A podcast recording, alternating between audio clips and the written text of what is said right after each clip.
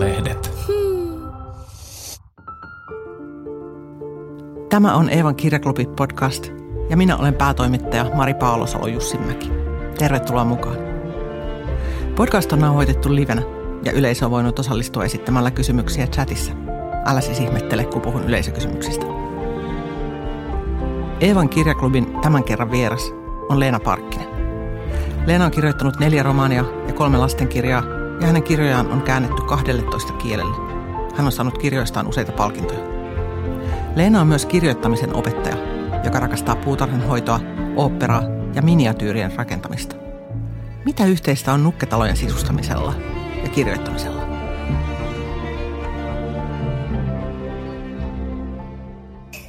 Varmaan se, että ne vaatii molemmat ihan hirveästi kärsivällisyyttä ja niissä on sellainen oma ehkä sellainen tietty maailma, jota ei ole olemassa, niin kuin kirjassa on oma maailma, jota ei ole koskaan olemassa muuta kuin siinä kirjassa ja niiden sivujen välissä, niin miniatyyrissä tehdään myös omaa maailmaa. Leena Parkkisen uusin romaani, Neiti Steinin keittäjätär, on hurmaava ja aika jännittäväkin kirja. Se liikkuu kahdessa ajassa. 1930-luvun Pariisissa – elävät kirjailijat Gertrude Stein ja tämän puoliso Alice B. Toklas. 1900-luvun alun paraisilla taas sisarukset Margit ja Astrid, jotka menevät palvelijoiksi kartanoon. Maailmat kohtaavat, kun Margit saapuu keittäjättäreksi Steinin ja Toklasin talouteen. Samalla lukijalle selviää, että Margitilla on salaisuus ja että siihen liittyy rikos. Miksi juuri tämä tarina, Leena Parkkinen? Mä sain mun ystävältäni vuonna 2010, kauan aikaa sitten, sain Alice B. Toklasin keittokirjan. Ja se, se on oikeastaan enemmän kuin keittokirja. Hän muistelee nuoruusvuosiaan, jossa ja näitä niin kuin, äh, kuuluisia ystäviä, Matissa ja Picassoa, Bragueta, kaikkea muuta. Ja mutta siinähän yhden luvun omistaa tota, pelkästään hänen niin kuin, suomalaiselle keittojalle nimeltä Margit. Mä jäi kehtämään hirveästi se, että että kuka tämä Margit oli, kuka oli tämä suomalainen nainen ja miten ihmeessä se on päätynyt 30-luvun Pariisiin kaikkien näiden kuuluisien taiteilijoiden bohemikeittiöön ja palvelmaan. Siitä on tullut sekä Ketru Steinille, joka mainitsee sen useasti, useasti tota kirjoissaan, että tota Alice B. Toklasille niin tärkeä. Ja se, mitä mä sain tietää, siis mistä ne, niin kuin, mitä Alice B. Toklas puhuu, niin se vaan mainitsee, että niin hän luki niin kuin ranskaksi ja englanniksi tätä uutta kirjallisuutta. Siis, ja se uusi kirjallisuus, se on ihan niin kuin, eihän kukaan ollut jostain niin kuin James Joyceista kuullut 30-luvulla tai Virginia Woolfista tai mistään niin, niin tota, Suomessa. Ja se, että yleensäkin tällainen palvelu, suomalainen palvelustyttö niin, tota, lukee vaikeaa kaunokirjallisuutta ranskaksi ja englanniksi ja ö, on kiinnostunut sanomalehdestä yhteiskunnallista asioista, joka järkyttää hirveästi Alice B. Toklasia, niin, niin se oli minusta jollain tavalla hirveän kiehtovaa, varsinkin kun Alice B. Toklas mainitsee siis siinä, että Margit pelkäs koko ajan, että joku seuraa sitä ja että jotain, jotain hämärää on tapahtunut. Ja tämä kuulosti siltä, että tästä pitäisi kirjoittaa. Ja aika pitkään mä kävin sitä prosessia, että tämä ei ollut mikään niin kuin nopea kirja kirjoittaa, että yhteensä mä kuutisen vuotta kirjoitin tätä. No en ihan täyttä kuutta vuotta, että tota, mä sain lapsen siinä välissä. Mutta löysitkö siis Margitista muuta tietoa kuin se, mitä näiden, näiden naiskirjailijoiden kirjoissa oli? En, mä sain, en löytänyt siitä oikeastaan mitään muuta kuin, niin kuin muutamia mainen mainintoja. Joo. Ja se oli vähän hankalaa hankalaa lähteä löytämään mitään, kun ei ollut edes sukunimeä eikä mitään. mitään. Mulla oli jossain vaiheessa toiveena, toiveena tota Jeilissään Ketrostain ja Arkista, että jos siellä olisi ollut joku vaikka edes työsopimus tai jotakin, joku paperi, jossa olisi ollut jotain tietoja Margitista. Mutta sitten mä tein niin, niin Antti Tuurilla on sellainen se on ajatus, että kaikki tavallaan, minkä, minkä niin kuin voi saada selville, niin pitää olla aika niin kuin oikein, mutta se mitä se, mitä tota ei voi saada selville, niin kuin mä en voinut saada Margitista mitään, niin mä sitten keksin. Mä tosiaan keksin sen niin kuin Margitin koko taustan ja sen salaisuuden ja miksi se, miksi se pelkäsi, että sitä seurataan. Joo. Mutta Gertrude Stein oli oikea ihminen, josta on paljon tietoa, koska Joo. hän kirjoitti ja hänestä kirjoitettiin. Alice B. Toklas oli oikea ihminen. Tästä tullaan biofiktioon, joka on eettisesti silleen hankala asia, että mitä me voidaan väittää, kuvitella mm. oikeasti elossa olleiden mm. ihmisten elämästä. Miten sä lähestyit tätä No, mä, tein, mä tein sen sillä tavalla, sillä tavalla, että koska siis Ketro Steinista on esimerkiksi niin, niin hirveän helppo löytää, se kirjoitti tuhat sivua vuodessa ja ää, valtavan tuotannon ja joka päivä ja ja siitä on valtava määrä, ja sitten niillä kaikki niin kuin pienetkin kirjelappuset, niin ne tota, lahjatti sinne Jailin arkistoon. Niillä on oikeasti sitä materiaali oli ihan hirveä. Sen lisäksi niiden kaikki kaveritkin kirjoitti.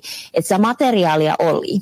Niin mä jotenkin ajattelin, että mä pystyn olemaan aika reilu, siis vai et silloinkin kun, niin kun mä kirjoitan ehkä epäoikeudenmukaisessa valossa Ketrustainista esimerkiksi silloin, silloin esimerkiksi sellaisia lausahduksia, että tota, Hitler on paras, parasta, mitä juutalaisille on tapahtunut. Et ne on, mitä sen Ketrustein on ihan oikeasti tapa, sanonut. Hän oli aika pieni se suodatin. ja kun huomioon, että hän oli itsekin siis juutalainen. Hän oli juutala, juutalainen ja hän niin kuin jotenkin uh, sanoi, että siinä vaiheessa ei, ei ole mahdollista, että tulee, tulee enää sotaa, kun siinä vaiheessa, kun Hitler on kar- karkottanut kaikki juutalaiset pois, niin ketä vastaan Hitler voisi enää sotia. No Hitler kyllä löysi sen. Hänellä oli hyvä mielikuvitus tässä suhteessa. kyllä, joo. Mutta Gertrude oli aika jännittävä hahmo, siis mua huvit, se oli tosi hauska hahmo kirjassa, koska se oli niin hirvittävän itsekeskeinen ja omasta itsestään vaikuttunut. Joo. Ainakin mun mielestä, että musta se oli ihan koominen. Joo. Mutta hän oli sellainen. Hän oli sellainen kaikesta päätellen. Tietenkin voi olla, että se on sellainen suojakuori, jonka hän on jossain vaiheessa kehittänyt. Kun hän on siis 1800-luvun lopussa, niin, lopussa niin mennyt tota, siihen aikaan mennyt tota Harvardin lääketieteellisen ja siihen aikaan esimerkiksi naisten piti anoa niin kuin eri vapaus, että ne ei olisi enää naisia. Vapautus Et, sukupuolestaan. Niin sukupuolestaan, että ne pääsi opiskelemaan. Kyllähän siinä on varmaan, että ja hänen sukunsa, suku, suvussaan, esimerkiksi hänen vanhempi veljensä Leo, joka oli hirveän läheinen Gertrudin kanssa, niin kyllä se koko ajan tavallaan oli sitä mieltä, että hän on se taiteilija ja Gertrud on vähän semmoinen harrastelija.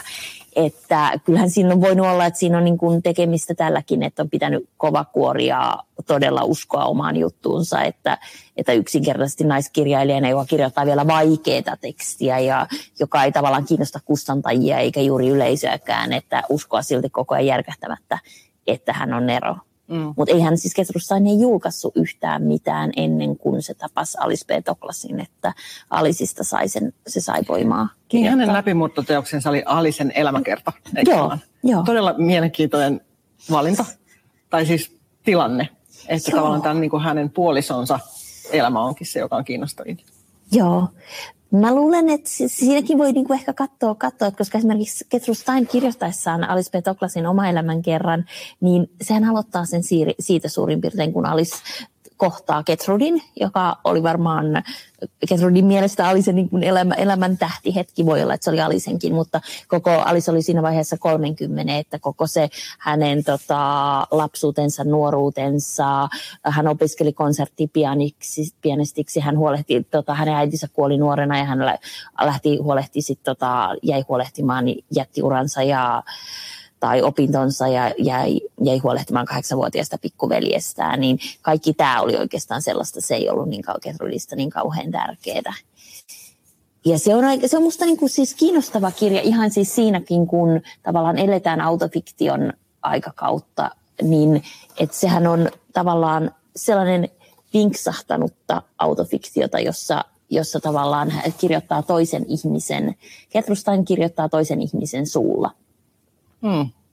Mutta se muistuttaa, se muistuttaa itse asiassa hyvinkin paljon Alicea, joka, joka sitten alkoi julkaista kirjoja vasta sitten, kun Gertrude oli kuollut, mutta hänellä oli hyvin sellainen niin kuin nokkela ja vähän ironinen tyyli, tyyli ja tota Gertrude matkii, matkii siinä Alice Petoklasin oma elämänkerrassa kyllä onnistuneesti. Okei, okay, kiinnostavaa. Tässä on rakkaudesta, kysymys puolisoiden välisestä rakkaudesta, sisarten välisestä rakkaudesta, riippuvuudesta ja vallasta. Ja mun mielestä on kiinnostavaa se, että miten noi sekä se Alise että sit Margit on vähän niin kuin sivuhenkilöitä sen niin kuin valovoimaisemman sisaruksen tai valovoimaisemman enemmän huomiota saavan puolison. Mm. Teit varmaan tämän tahalla sitä, mä löysin. Mitä sä halusit, miksi? Musta oli jotenkin, jotenkin sellainen, mua kiinnosti tässä se, ne, jotka on vähän sivussa. sivussa on jollain tavalla mua aina kiinnostanut. Ja mua kiinnosti kovinkin paljon Alice P. Toklas. Viime vuosina on kirjoitettu, kirjoitettu paljon sellaisia niin taiteilijavaimojen puoli, puolisoista tai vaikka niin kuin aina Sipeliuksesta ja siis sellaisista, niin, niin esimerkiksi Alice P. Toklas on, on siis siinä on taas se, että se on, se ei ole pelkästään niin kuin vaimo ja puoliso, vaan että, se on niin kuin, että ne on naispari – niin kuin aikakautena, jolloin se on laiton, laitonta ja siitä puuttuu tavallaan se niin kuin tietty yhteisön tuki. Ja mua niin kuin kiinnosti, kiinnosti tavallaan se dynamiikka, kun kumpikin on sit samaa sukupuolta, että miten se muuttuu yhtäkkiä, kun me, me ollaan niin totuttu tavallaan miesneroihin ja niiden alistuviin naisiin, niin, tai niin, miten se toimii sit, tota, sit tavallaan, tavallaan, kun molemmat on naisia. Ja Mua, kiinnostaa, mua on kiinnostanut aika pitkään myös sellaiset niin kuin val, valta ja niin kuin, tässä on paljon, tässä on kaksi palvelijasuhdetta sekä tota Pariisissa että tota Paraisi, Paraisilla palvelijan ja emännän mm. suhteita ja miten tavallaan valta niissä, valtasuhde rakentuu niissä. Oivalsitko sä jotain siitä tehdessä sitä? Mulla oli sellainen ajatus, mä tota, rupesin kirjoittamaan tätä kirjaa, kirjaa, kun mä erosin mun lapsen isästä ja jotenkin Mä, mulla oli aluksi, että mä pohdin kauheasti sitä, että mitä on täydellinen rakkaus ja mitä on, mitä on tavallaan sellainen onnellinen parisuhde. Ja kun mä lähdin kirjoittamaan ja lähdin tutkimaan asioita, niin mulla oli sen ajatus, että Alice Petoklasin ja Gertrude Steinin suhde on jollain tavalla ideaalisuhde. Että ne oli 40 vuotta yhdessä. Ne eli aika mielenkiintoista elämää. Ne oli ihana asunto Luxemburgin puiston vieressä Pariisissa ja kartano tota, Lyonin lähellä tota, maaseudulla ja ne teki ruokaa, järjesti kutsuja, tapasi kiinnostavia ihmisiä, kirjoitti, teki taidetta. Niin, Mutta jotenkin niin kuin mitä enemmän, ja sitten ne ei ollut päivääkään erossa toisistaan. Et ne, ne oli, niin kuin, ne oli ne, ne, niin kuin 40 vuotta niin kuin joka päivä yhdessä. Ne harrasti seksiä kerran päivässä. Ja tämä on niin kuin todettavissa, koska Gertrude Stein piti niin kuin päiväkirjaa. Ja se merkkasi ne sinne. Se kirjoitti aina, niin kuin, kun oli tavallaan seksin kodin nimellä Kau. Mm. Ja kutsui itseään niin kuin maailman parhaaksi lehmitytöksi. Ja se niin kuin, että me tiedetään tällaisiakin asioita Gertrude Steinista. Me tiedetään todella paljon Gertrude Steinista. Niin, niin et mä ajattelin, että se on omalla tavallaan hyvin täydellinen parisuhde. Mm. Mutta sitten mitä enemmän mä menin sinne, niin se alkoi tuntua sellaiselta myös, että, että siinäkin on tosi outoja valtasuhteita ja riippuvuussuhteita ja siis sellaista, että niin kun, mitä lähemmäs meni, se enemmän kummallisuuksia löytyi siitä suhteesta. Ja sittenhän sitä lukee nyt niin kuin semmoisena tai ainakin mulla tuli siinä koko ajan mieleen, että, että kun se Alice oli taloudellisesti täysin riippuvainen mm. Gertrudista, että mitä sitten kun Gertrude kuolee, koska yhteiskunnan silmissä mm. ne ei ollut pari. Ei tietenkään. Niin, koska se oli, kuten sanoit, laitonta mm. naisille. Mutta tota, että siinähän on myös tämmöinen taloudellisen vallankäytön sivujuonne. Joo. Ja se, kun Gertrude Stein kuoli, teki testamentin Aliselle, niin Alice peri siis valtavan taidekokoelman, mm. koska Gertrude oli ostanut aika halva, halvalla aivan upeita, upeita Picassoja ja Matisseja ja kaikkea. Niin nehän kävi Gertruden sukulaiset, kun Alice oli maalla, niin ne kävi hakemassa niin kuin ne pois. Et se, tota, joka oli siis suuri Joo. osa siitä omaisuudesta. Et, et Alicehan jäi aika puille paljalle. Siksi se rupesi myös kirjoittamaan. Mikä sua sivullisuudessa kiinnostaa sitten? Mm, ehkä, en mä, tämä on hankala kysymys, koska mä en ole ihan varma, mikä se on, mutta siinähän on, on siis jotain, jotain joka kiehtoo mua. Ajatteletko sä, että sä oot itse sivullinen? Joo, siis ilman muuta mä koen olevan itse se, että mä olen se, joka seuraa sivusta useimmiten, enkä se, joka on niin kuin tavallaan päähenkilö. Mä en taiteilijana voisi olla sellainen tavallaan Ketru Steinin tapa olla taiteilija tuntuu musta niin kuin tosi vieraalta. Et ehkä mä olen enemmän siis se, joka, joka niin kuin löysi itsensä koronavuosista, joka tuntuu, että, että ne, ne jotenkin niin kuin laittoi naisen asemaa välillä sellaisessa niin kuin vähän, vähän taakse, taaksepäin, että mä jotenkin löysin itteni, itsestäni loputtoman taloudenhoitaja. Onko tota, Sä oot kirjoittanut vähemmistöjen, seksuaalivähemmistöjen elämästä Joo. aikaisemminkin. Miksi? Se on, se on oikeastaan yksi sellainen niin kuin hirveän tärkeä asia mulle. Mä oon, tota, mä oon vetänyt Setalla kursseja esimerkiksi. Ja silloin kun oli Suomi, Suomi 100-hanke, niin meillähän oli sellainen esimerkiksi, jossa kirjattiin ylös seksuaalivähemmistöjen tarinoita siis Suomessa, Suomessa ja ja koska se on, että mikä on ollut tavallaan laitonta ensiksi ja tota, sitten sen jälkeen niin kuin piilotettua, niin esimerkiksi sukulaiset on tuhannut paljon niin kuin päiväkirjoja ja valokuvia ja sellaisia suojellakseen, mutta mutta myös niin kuin häpeän ja sellaisen vuoksi, niin tavallaan seksuaalivähemmistöjen historia on hirveän näkymätöntä ollut ja on, on vieläkin. Et silloin kun mä kirjoitin edellisen kirjan säädöllisen ainesosan ja kiersin sen kanssa, niin mulle tultiin ihan sanomaan, että tota, et eihän siis 50-luvulla näitä lesboja ollut, että miksi sä tämmöisestä kirjoitat. Että semmoinen, että tavallaan, että ihmiset ei osaa lukea tiettyjä koodeja tai tietty, nähdä tiettyjä asioita. Ja koska niin kuin mä itse kuulun seksuaalinen vähemmistöön, niin se on mun, niin kuin, mulla siis semmoinen, tavallaan mä koen, että se on mulle tärkeää, että mä löydän niin kuin tavallaan niitä tarinoita muista kuin valtavirrasta. Leena Parkkinen on paitsi palkittu kirjailija, myös palkitun kirjailijan tytär. Jukka Parkkinen on kirjoittanut kymmeniä kirjoja asiaproosasta runoihin ja työskennellyt vapaana kirjailijana melkein Leenan syntymästä asti. Myös Leenan nykyinen puoliso on taiteilija. Minua kiinnostaa, mitä hän ajattelee taiteilijan roolista ja miten se on vuosikymmenten mittaan muuttunut. No meillä mun lapsuuden kotihan oli paljon, paljon siis sellainen, että mun äiti on tosi käytännöllinen ihminen, että se tavallaan hoiti aika paljon käytännön asiat. Isät sai hyvinkin paljon, vaikka nyt ei ehkä sinne mittakavassa ketrostai, niin mm. keskittyä aika paljon omiin, teke, omiin tekemiseen, että äiti huolehti paljon niin kuin perheen käytännön asioista. Uh, ja isä teki ihan hirveästi töitä.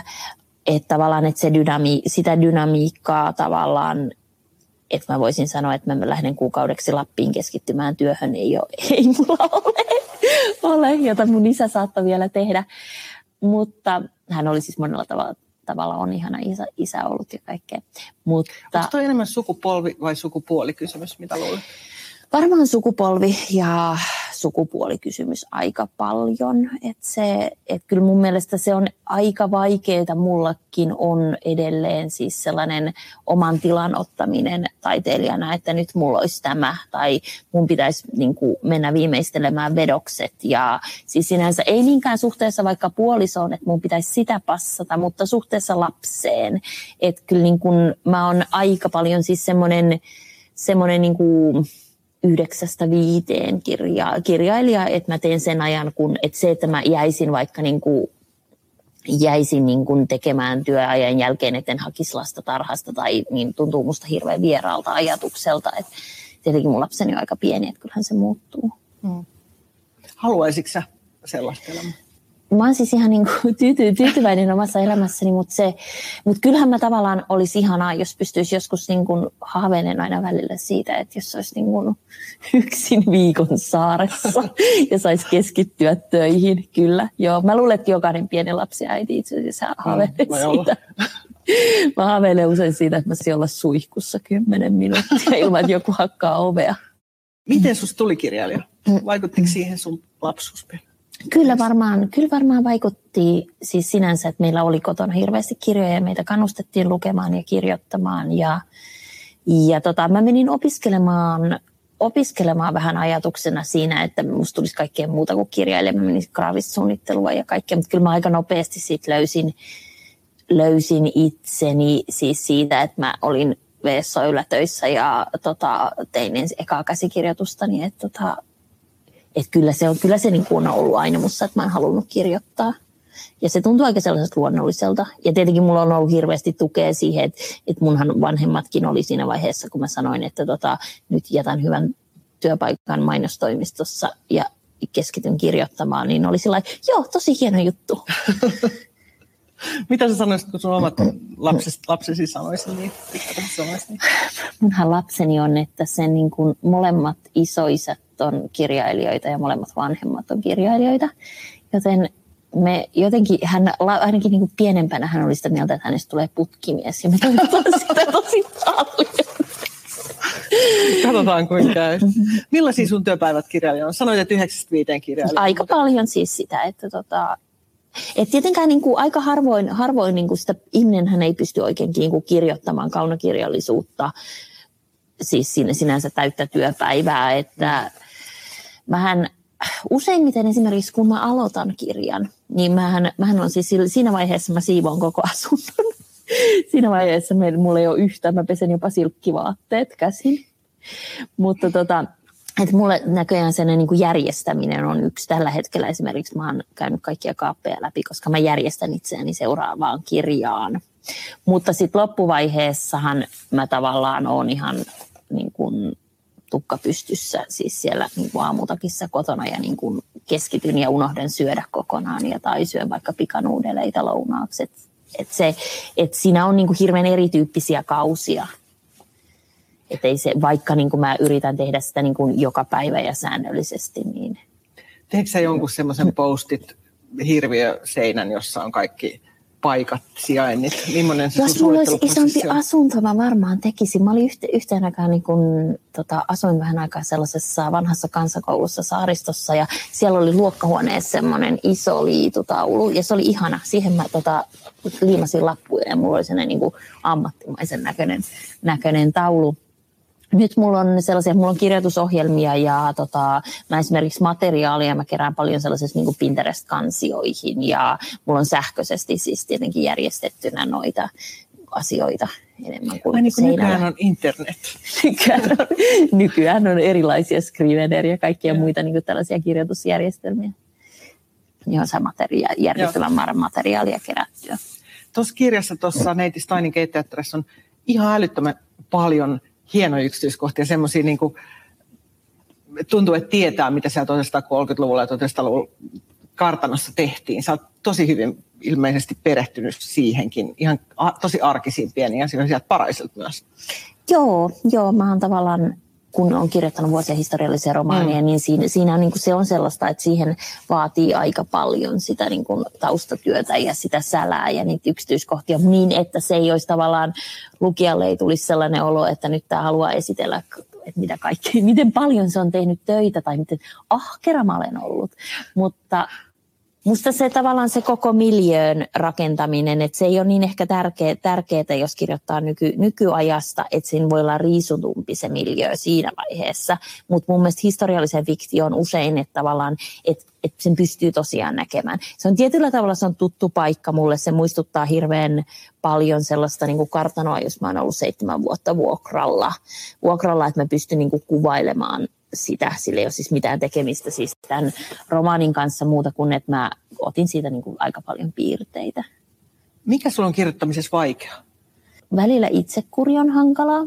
On sellaisia kausia, jolloin on, niin kuin, on tosi vaikeaa siis se, että, että saa ryhdyttyä tö- töihin ja eikä niin kuin pyöri missään somessa. Se on, silloin kun varsinkin kirjoittaminen tökkii, tökkii niin musta tuntuu, että niin kuin mä etin koko ajan korvaavia toimintoja välillä on siis semmoinen niin kuin esimerkiksi valitseminen, se mitä jättää tai mitä jättää kertomatta tai niin kuin mikä tässä on tärkeää, niin on vaikeaa. Puhuuko siitä jonkun kanssa? Tämän kirjan kanssa mä aika paljon tavallaan puhuin, mulla oli viimeisen vuoden, mulla oli kustannustoimittaja mukana, että sitä aikaisemmin mä kirjoitin itsekseni tätä, mutta ja niin kustannustoimittajan kanssa. Ja se oli myös siis semmoinen, että Leena lopeta, nyt on valmis, nyt voi niin kuin, tai nyt tästä ei tarvitse näin paljon. Ja sitten sit me karsittiin aika paljon viimeisessä vaiheessa, lähti varmaan satoja sivuja pois Joo. kun me kustannustoimittajan kanssa, vaikka toi on nytkin niin kuin 500 sivunen merkeä, niin, niin siinä on, että mulla oli niin paljon sitä tavallaan, aina, mulla oli jotenkin niin, aina kun löysi jonkun uuden ihanan lähteen Ketrustainista, niin tuntui, että tästäkin pitäisi kirjoittaa. Tai täällä olisi näitä hirveän... Ja sitten oli niinku niitä Ketrustainin kaikkia kuuluisia kavereita, joita mä olisin halunnut. Sitten mä olisin halunnut kirjoittaa jostain ö, uskomattomia juttuja. Esimerkiksi Alice B. Toklasin paras, paras ystävä silloin, kun se tuli Pariisiin, oli Ferran de Olivieri, joka oli Picasson rakastajatar, joka oli aikamoinen. Se oli sen niin kuin ajan sellainen it girl, joka oli aikamoinen persoonallisuus. Hän on tuossa kirjassa Joo, joo mukana. mulla oli häntä enem, enemmän, okay. koska siis hänellä oli siis aivan uskomattomia tempauksia. Ne muun muassa, muun muassa tota adoptoi Picasson kanssa sellaisen tytön nimeltä Raymonde, sillä tavalla, että niillä oli ollut vähän sellainen, oli, Picasso oli myynyt just tauluja, niillä oli hyvin rahaa just yhtäkkiä, ne oli tota, sen takia illallisessa jossain, ja illallinen oli ilmeisesti niin hyvässä vaiheessa, että ne päätti, että ne haluaa lapsen. Ja sitten ne otti ajurin ja ajo läheisen orpokotiin ja sanoi, että ne haluaa sellaisen, joka on niin kuin tosi nätti ja kiva tyttö. Ja sitten ne valitsi sieltä ja otti saman tien mukaan, mukaan tämän Raymonden, joka olikin sitten vanhempi, kun niillä oli sanottu, että se on tota, yhdeksänvuotias, mutta se oli sitten 13.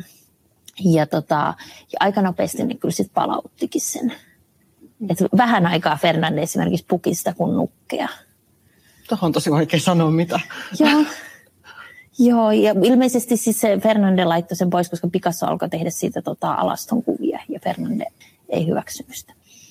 Mutta siis se, se, mikä on niinku hankalaa on esimerkiksi se, että mikä esimerkiksi lapsen asema on ollut kirjoittajalle, että tota, et kun niihin, tapas, niihin törmäsi itse asiassa aika yllättävän paljonkin tavallaan niihin kaltaankohdeltuihin lapsiin ja lapsimalleihin ja lapsiprostituihin, kun 1900-luvun alun, alun tota Pariisia tutki. Hmm. Lapsuus ei ollut sellaista kuin lapsuus, minä, lapsuus oli niin kuin hyvin erilaista kuin mitä se on nykyään. Leena Parkkinen on opettanut kirjoittamista 15 vuotta muun muassa kriittisessä korkeakoulussa. Ennen klubia puhuimme siitä, miten taitavia nykyiset kirjoittamisen opiskelijat ovat. Useimmilla on jo taustalla jokin pohjakoulutus, joka auttaa esikoisromaanin kirjoittamisessa. Minua kiinnostaa, miten opettaminen vaikuttaa Leenan omaan kirjoittamiseen. Mitä hän ajattelee kirjoittamisesta yleensä? Mikä kirjoittamisessa on helppoa? Helppoa on silloin, kun kirjoittaminen sujuu. Mä luulen silloin, kaikki, silloin oikeastaan ihan kaikki tuntuu hy- helpolta.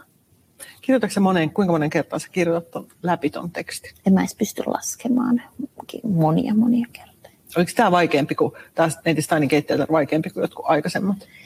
Tietyllä tavalla se oli hankalampi, koska siinä oli niitä oikeita ihmisiä, niin siinä joutui tavallaan, äh, yleensähän mä keksin kaiken, niin tässä mä tavallaan jouduin niin kuin vähän siis luovimaan. Tavallaan se oli helpompaa, koska mulla oli niin paljon materiaalia ja niin kuin mä tiesin sitten tavallaan, mihin tarina, tarinan kuuluisi mennä tai että sehän pitää noudattaa niitä tavalla, mitä suurin piirtein mitä oikeasti, oikeasti tota, Alice Petoklasille ja Gerrostainille on tapahtunut, että mitä niin kuin, en voi yhtäkkiä laittaa ydinpommia tulemaan taivaalta, mutta, se, mutta samaan aikaan se oli, oli, oli myös aika hankala, hankalaa.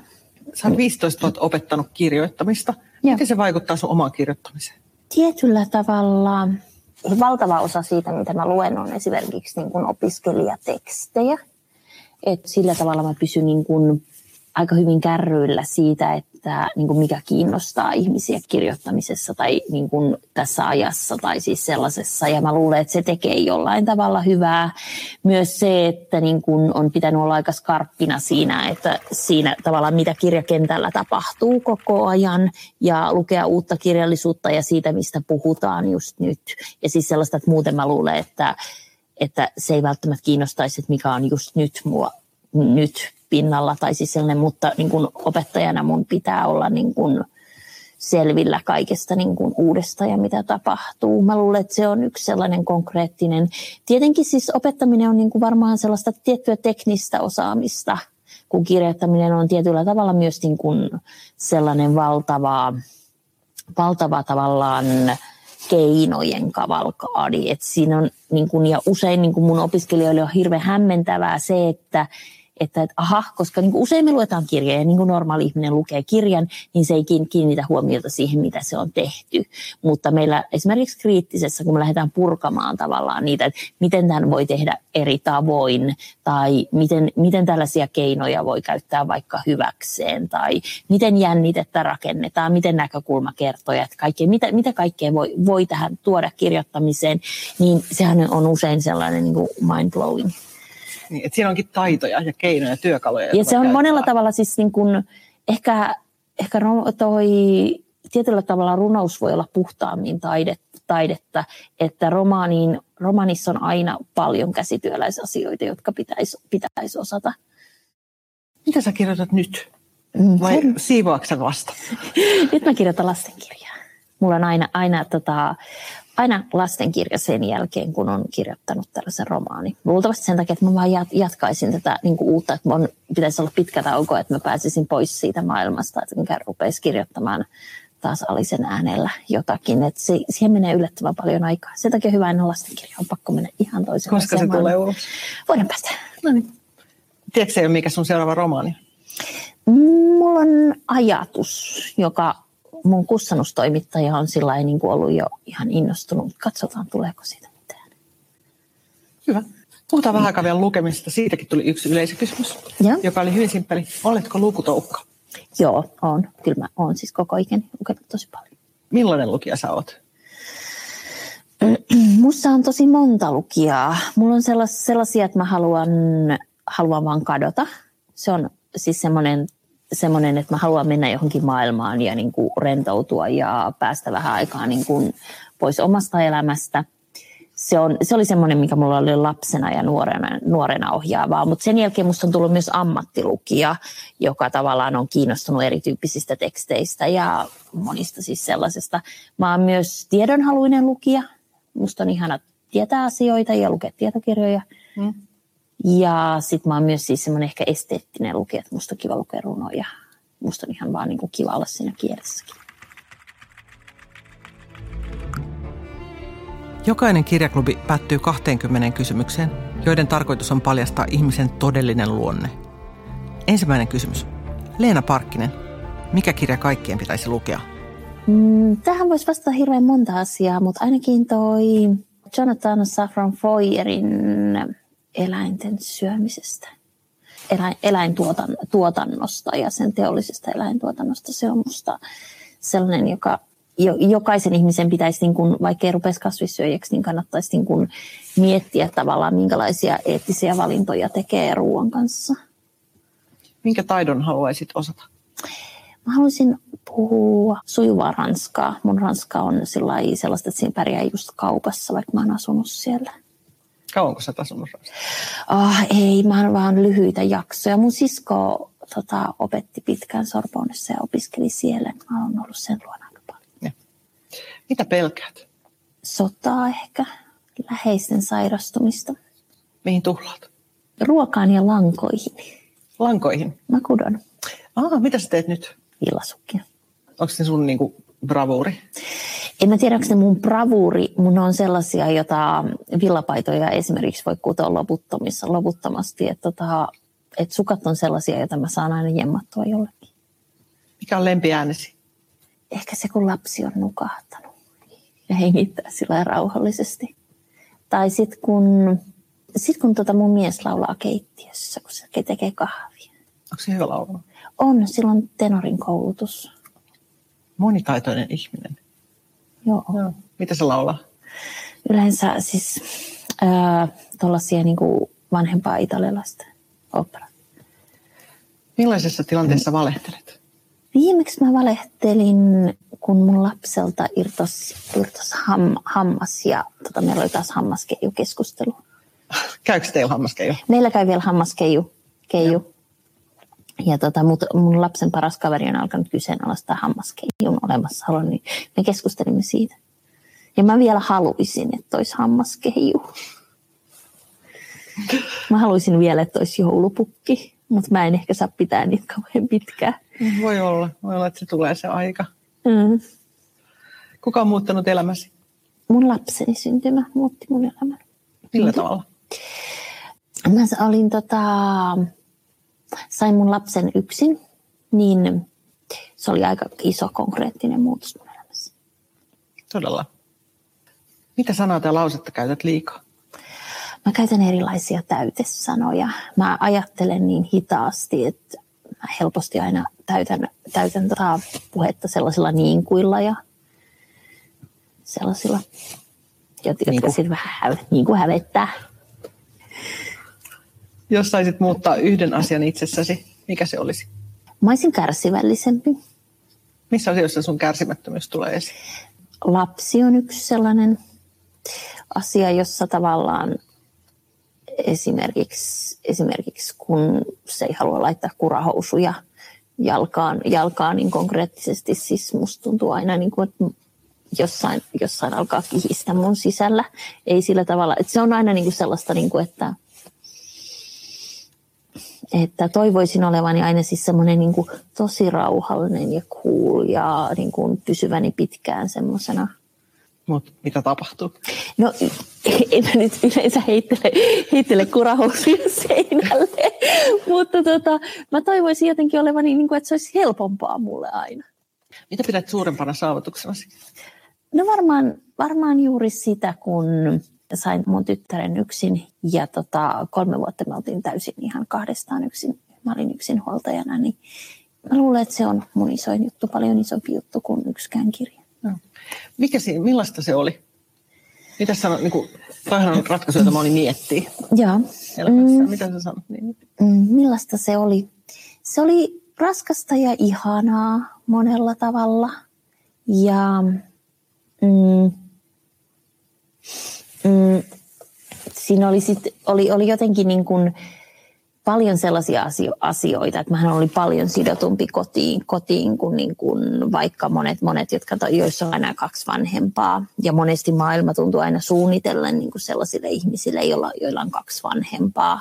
Et, tota, et mä sain paljon tukea mun esimerkiksi äidiltä ja, ja ystäviltäkin ja, lä- ja tota, lähisukulaisilta, mutta kyllähän se loppujen lopuksi oli esimerkiksi, että musta tuntuu, että mä elin aika sumussa monta vuotta, mutta kyllä se oli tota, monella tavalla mun niin kuin, mä en ole mitenkään nuori, kun mä sain lapsen, niin monella tavalla mun tytär oli siis niin kuin ihmeellisin asia, ja tota, mitä mä oon koskaan kokenut.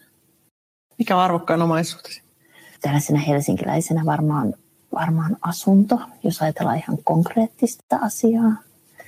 Jos ajatellaan niin kuin jotain, kumpaa tässä kysytään? Päätä itse. Mm. No asunto on varmaan ihan, ihan konkreettinen ja sekin on, sekin on jollain tavalla, mä oon siis, tää on ihan hirveän porvarillista, mutta olen hirveän ylpeä, että mä oon yksinhuoltajana ja taiteilijana pystynyt hommaamaan Helsingistä perheasunnon jossain vaiheessa sitkeydellä Kyllä. ja tuurilla. Jos saisit olla joku muu yhden päivän ajan, kuka olisit? Varmaan olisi kiva olla Alice B. Toklas, että mä tietäisin vaikka, että tota, tai ehkä Ketrustain, koska se olisi sen elämä voisi olla mukavampaa kuin olisi mm. Tai sitten jos ajattelisi, että olisi ihan kirjallinen hahmo, niin olisi, olisi hirveän kiva olla muumimamma. Muumimamma nimenomaan? Muumimamma. Mun mielestä muumimamma vaikuttaa hyvin onnelliselta ja tasapainoiselta ihmiseltä. Okei. Okay. Se tietysti sopii ihmiselle, joka kutoja, ja anteeksi neuloa. Mä sanon kutoa, koska mä olen Länsi-Suomesta me puhutaan kutomisesta. Joo, joo niin meilläkin, mäkin niin. olen Turusta. Niin. Niin. No me voidaan siis vapautua. Me voidaan ihan, ihan, ja se on aivan oikein. Udot ja teet kaikenlaista ruokaa ja puuta, niin se on kyllä tietysti mummimamma on niin mm. lähellä sitä. Joo, ja. joo. Tuve Hansson vastasi siihen joskus, että joskus myös muumimamma, kun siltä kysyttiin, mikä muumihahmo se olisi. Ensiksi se pohti, että sitten olisi kiva olla pikkumyy, että voisi purra ihmisiä. Mutta tota, mut mä joo.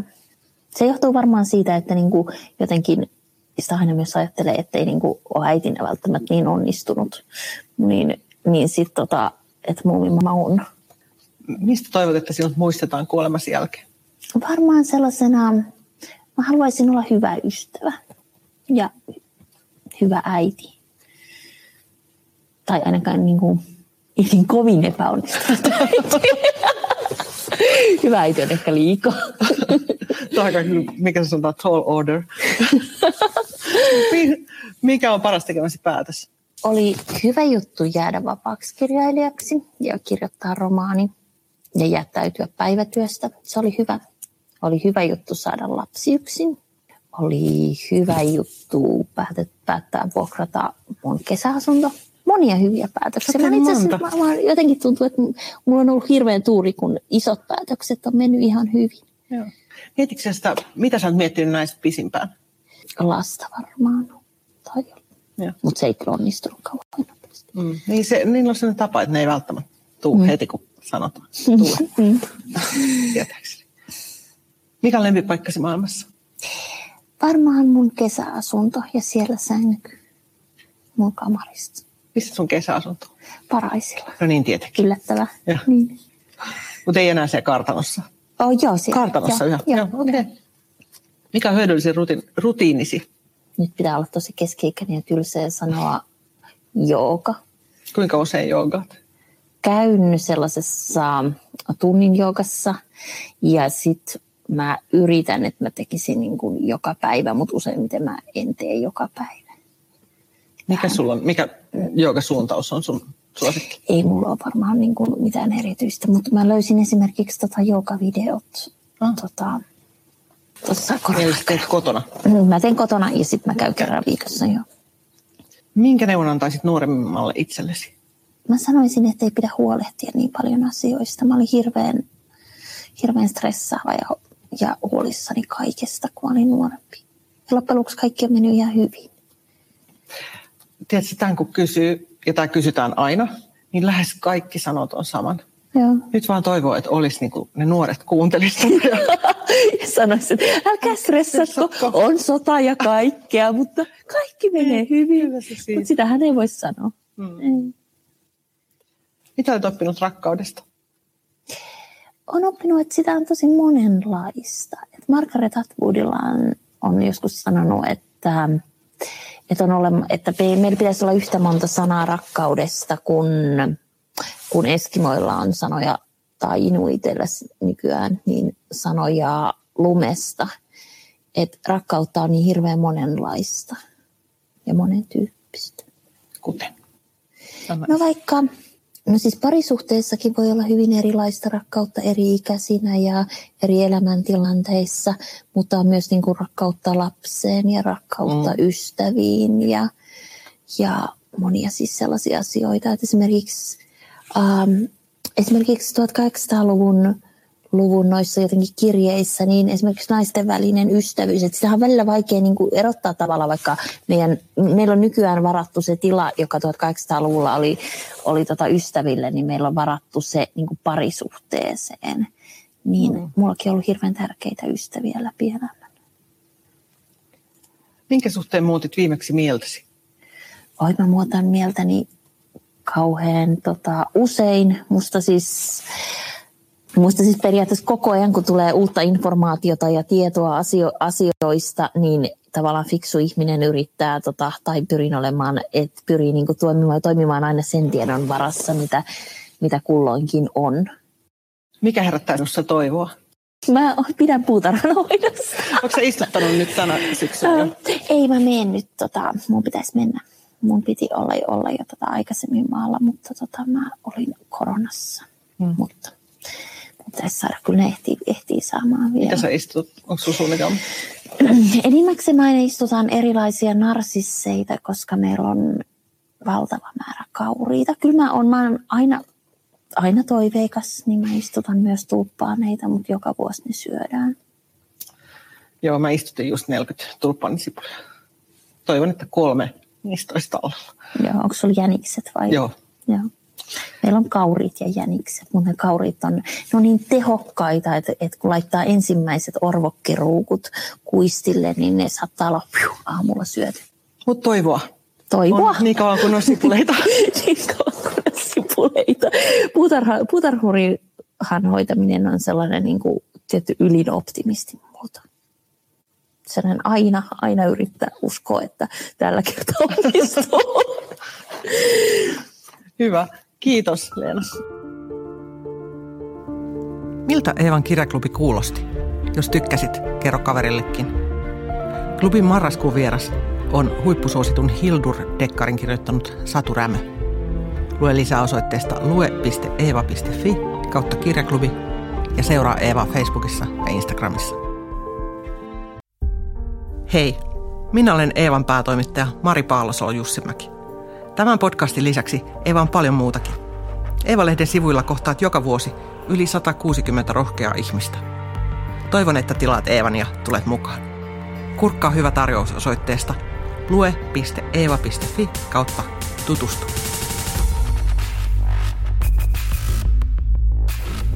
Eeva. Roolien takana.